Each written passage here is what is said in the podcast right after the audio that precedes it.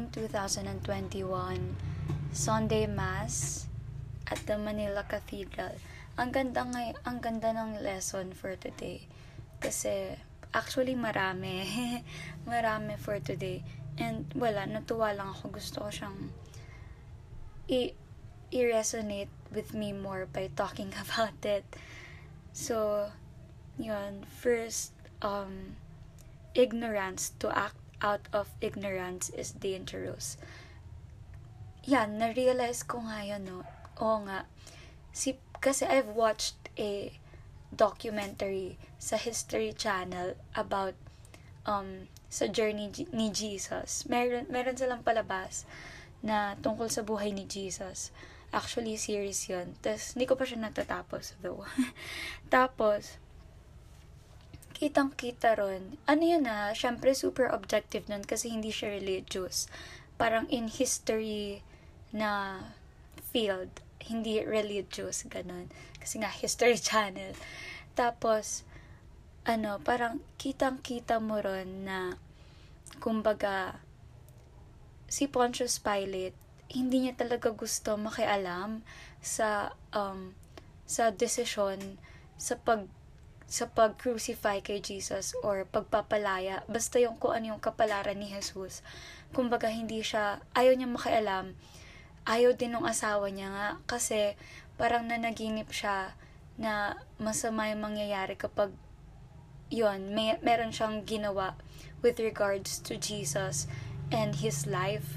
Tapos yon, kaso si Caiaphas, yun, parang sinasabi doon, ha, ano, parang siya yung nagpo-provoke kay Pontius Pilate. Although yung sa side ng church naman, yung mga nagsispeak doon na sa church side, syempre, kahit pa raw pinrovoke naman ni Caiaphas, ang may huling decision pa rin is si Pontius Pilate. Kaya nga siya yung nasa Apostles' Creed, diba?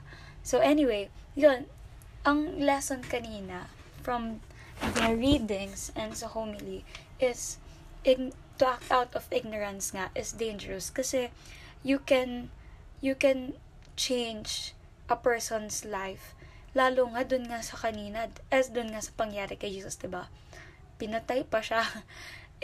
Si Pontius Pilate, obviously hindi niya masyadong alam kung ano yung ginagawa ni Jesus sa mundo, like, diba, yung tipong pagpili sa pagpapalaya kay Barabbas.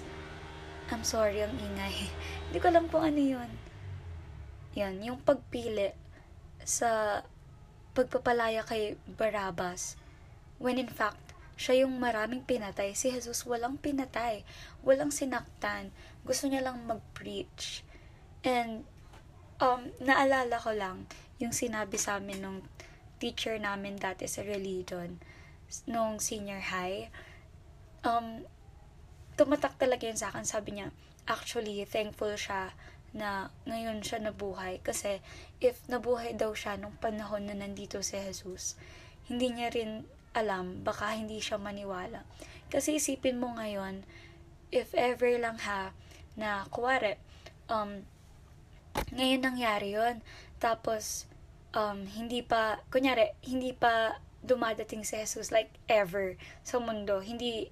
Kumbaga, hindi siya second coming. First time. Kumbaga, yung time ni Mary, ganyan. Tapos, ngayon yun nangyari. Isipin mo, a random person na magsasabi na siya si Jesus, siya yung anak ng Diyos. Kumbaga, sa dami na ng tao na, alam niyo, yung mga false gods and prophets, ganyan, na napunta sa mundo na nakita natin either online or sa isang specific place lang. Parang ang hirap maniwala. So, actually, yun, parang nag-resonate din yun sa akin. And I became also thankful that I was born now. Kahit nga, ang daming ganap, COVID. Anyway, ayun, kasi, yun, naniniwala ako. And, I would have not known how I wouldn't know how I would have acted then, or if I would have believed him Lalo kung syempre, sana nga kasama ako sa same place, country, ganyan na nasan si Jesus. Pero yun, baka isa pa ako sa nag-condemn sa kanya, diba? Kasi madalas bandwagon tayo and all. And ayun. Anyway, ayun. Applying this sa real world, it's really well, applicable. Kasi ang daming tao na ang daming sinasabi na nakakasakit ng isang tao, na nakakapagpabago ng buhay ng isang tao. Nung hindi niya naman alam, nung hindi naman nila alam kung ano yung tunay nangyari. Yun nga, sabi ko nga, we are really quick to crucify people, to quote-unquote cancel people when we don't know their sides. I mean, syempre, baka nga na marami silang nagawang masama with these receipts, ganyan, with these evidence, ganon na sa mga nagawa nilang masama. But of course, there will always be two sides of a story. Actually, three. The one side, the other side, and the truth, diba? Yun nga. Pero, alam mo yun, parang just to say mean things and to involve yourself to an issue. Alam mo yun, to involve yourself when hindi ka naman part dun sa mga, siguro, nasaktan, ganyan. Okay lang to speak out, but to, like, hate and impose a hate bandwagon pa. It's really wrong, and you will damage, like, and scar this person's life. From experience yan, ha? Grabe talaga.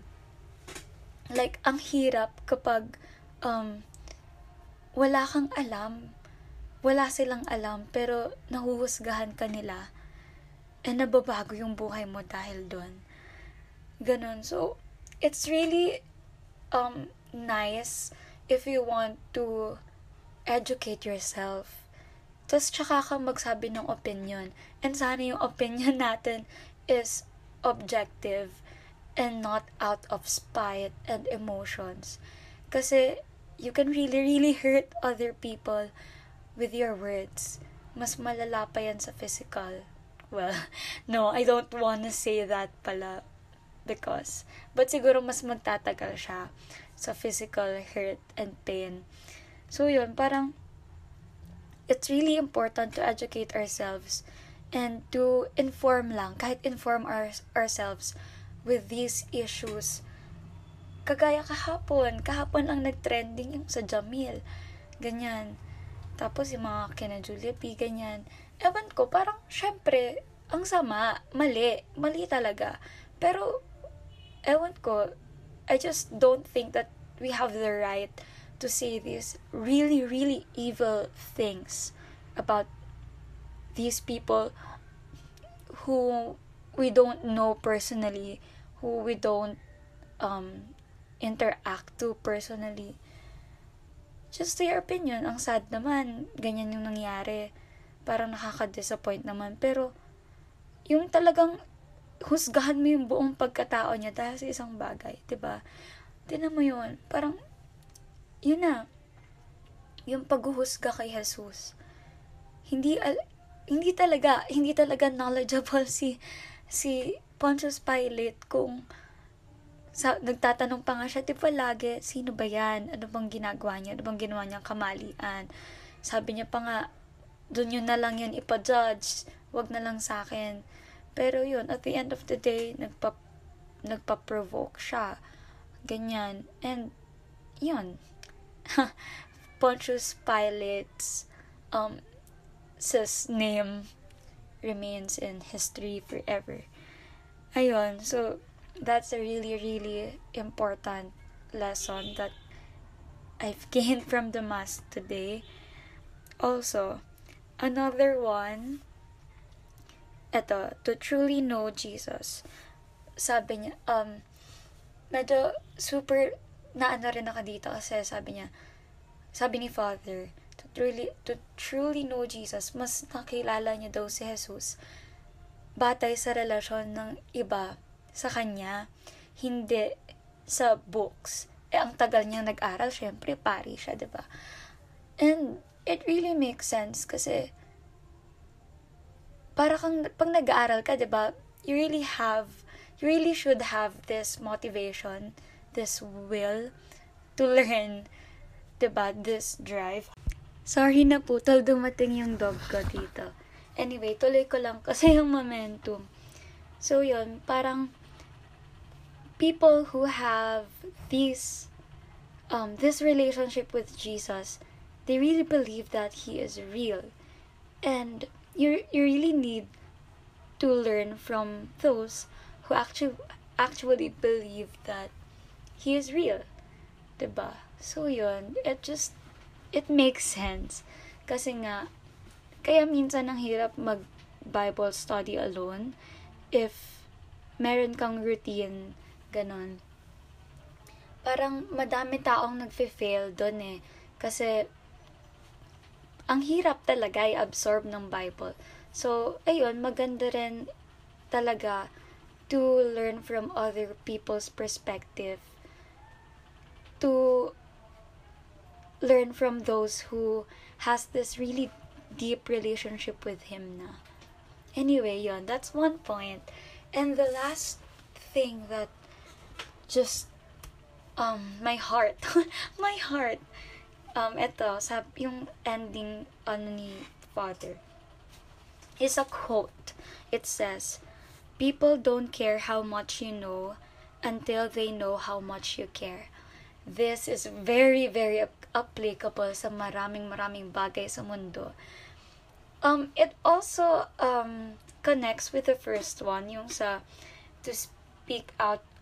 to act out of ignorance is dangerous. Kasi madaming tao na they really want people to know that they know a lot, that they know this much in terms of a lot of things.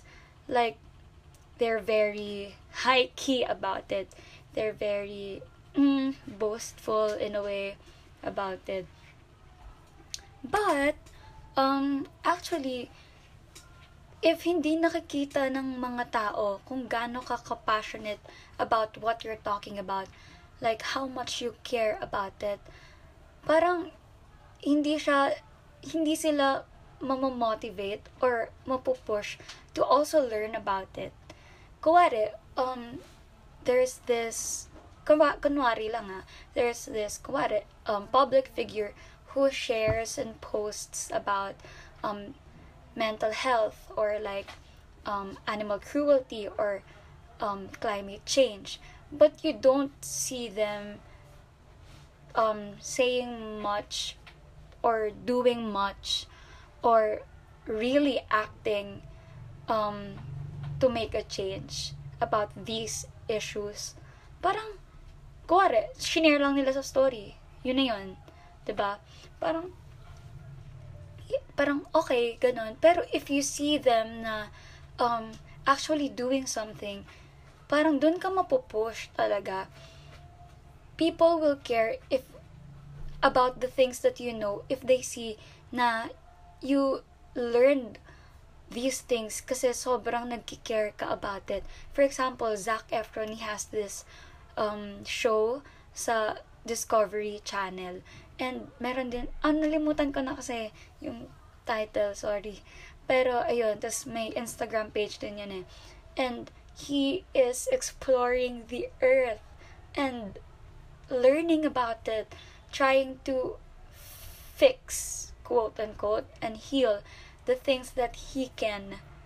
And doon ka mamamotivate kasi ako personally, I am being like pushed to also make a change because I can see na he is doing something and he is making a change. And it's very important kasi he's not just doing it for clout and just to let people see I know this, ganyan. So what about it? Kagaya nga nung journal prompt namin lagi sa arts. Magjo-journal ka not just to say what you've already learned, but to say so what? Yun yung lagi sinasabi ng prof namin, so what?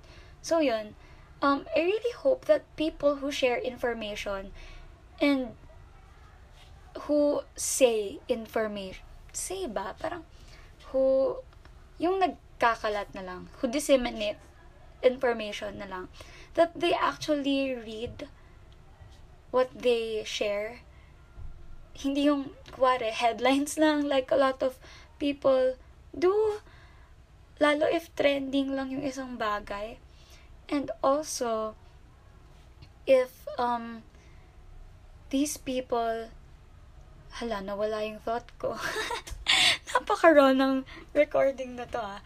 Anyway, kumbaga, yun, sana binabasa talaga nila, sana nakikare talaga sila, at sana hindi lang basahin tapos palagpasin. Kasi I've made a lot of mistakes before na I was fond kasi, and I still am fond of reading articles and blogs and just things like that. And pag nabasa ko sila, okay, tas the next day or the next hour or so, wala na, lilipat na ako sa panibagong topic, ganun. And it just doesn't make sense kasi babasahin mo, parang sinayang mo lang yung time mo to learn about it, to read about it, if iiwanan mo lang siya basta and wala kang gagawin.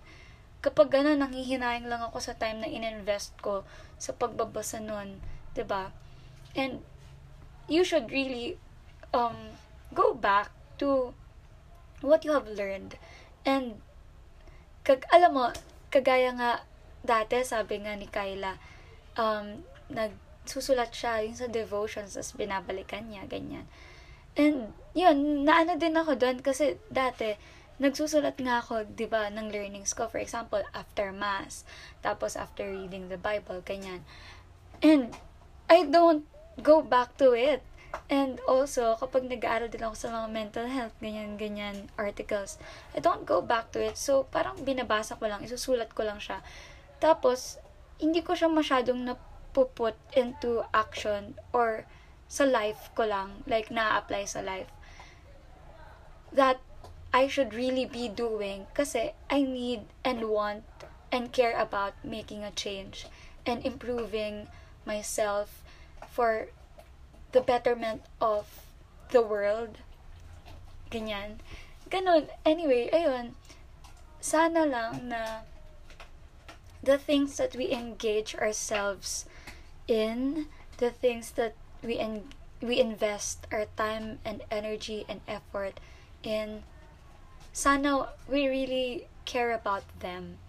Sana we care about them enough to make a change, to spread information, to want other people to join us in making a change. Ayun. And share ko lang na I'm kind of happy na kasi, diba, I've created a new Twitter account kasi dini-activate ko yung Twitter ko nung Lent, and nalimot ko na na-deactivate nga pala siya ng tuluyan after 30 days. Ayun, so yun. Tapos, pero yung Twitter ko na yun, actually, close friends na lang yung inaccept ko. Tapos, kasi yung dati ko, sobrang dami ng ka-engage ko ron. And, nadidrain talaga ako. Like, medyo toxic na siya. Inward and outward. Tapos, yun, nagawa akong bago. Tapos, pero hindi pa rin ako masyadong comfortable speaking for what I care about, for what I believe in. Ganyan. And just, parang hindi pa rin ako myself. Ganon. Pero I really trust everyone there. Ewan ko lang, siguro hindi na lang ako sanay na mag-share. Kagaya nga nang sabi ko sa anxiety recording ko. And, ngayon, nagawa kong bago. And, I put it on public na. Wow. Wow naman. Pero si Vernon pa lang yung finalo ko doon. And siya pa lang din yung nag-follow sa akin. I mean, nakakilala. Kasi marami na ako fina-follow na iba't ibang page, ganyan. Ayun. And, I am speaking myself, like I am being myself, I am speaking out and voicing my truths and what I believe in there na. And I don't really care. Feeling ko may mga nakakita na nun kasi nagla-like ako ng tweets ni Vernon. And in a way, I don't care na. I'm kind of unapologetic. Pero okay naman kasi mga sinasabi ko. Hindi naman kasi ako masamang tao. Anyway, yun. Kasi, wait lang, diba? Sabi ko nga nag-deactivate ako ng LEN. Tapos nagawa kasi ako ng bago nun. Pero for myself lang. Just to say things that I want to say. Ganon. I mean, I say everything to Vernon. Pero meron lang mga bagay na, yung mga mema lang na feel ko walang sense. Pero gusto ko lang siyang ilabas. Tapos mga natatawa lang ako, ganyan-ganyan. And di naman ako masyadong yung para ilagay pa siya sa journal or i-jot down. Yan lang. Tapos yun, I created a Tumblr na nga for myself because I've been on Tumblr since like 2013. Pero that's my other persona and that's not my personal Tumblr. And I have these many social media accounts that are very magulo. Actually, I created many to organize my stuff because I put a lot of things on the internet na feeling ko dapat hindi sila sama-sama. Tapos yun, nagawa ko ng madaming bagay. And medyo na-overwhelm ako. And feel ko, naguguluhan na din yung tao kung saan sila titingin. Tapos yun, nagawa na ako ng Tumblr to put everything in one platform, medium. And I am very comfortable sa Tumblr. Kasi sa Instagram, parang people are too full of themselves. For me lang. In my perspective. Syempre, hindi naman lahat. Pero generally, people are too full of themselves. Kasi doon ka nga mag-flex sa Instagram. And sa Twitter naman, people are too full of other people. Kaya, ayun. People are too full of other people there. And chaotic din. Sobrang chaotic din. And sa Tumblr, feeling ko, we're just minding our own businesses and not being rude. And just cheering each other on, ganyan-ganyan. And yun, Tumblr is a safe space. And nilagay ko na lang din doon lahat ng accounts ko in one. Kasi dati I created this milkshake. Milkshake is like parang card, link tree, ganon. And wala lang, parang di ako nasayahan. Sa simula lang na, sige, eto, sama-sama yung account ko.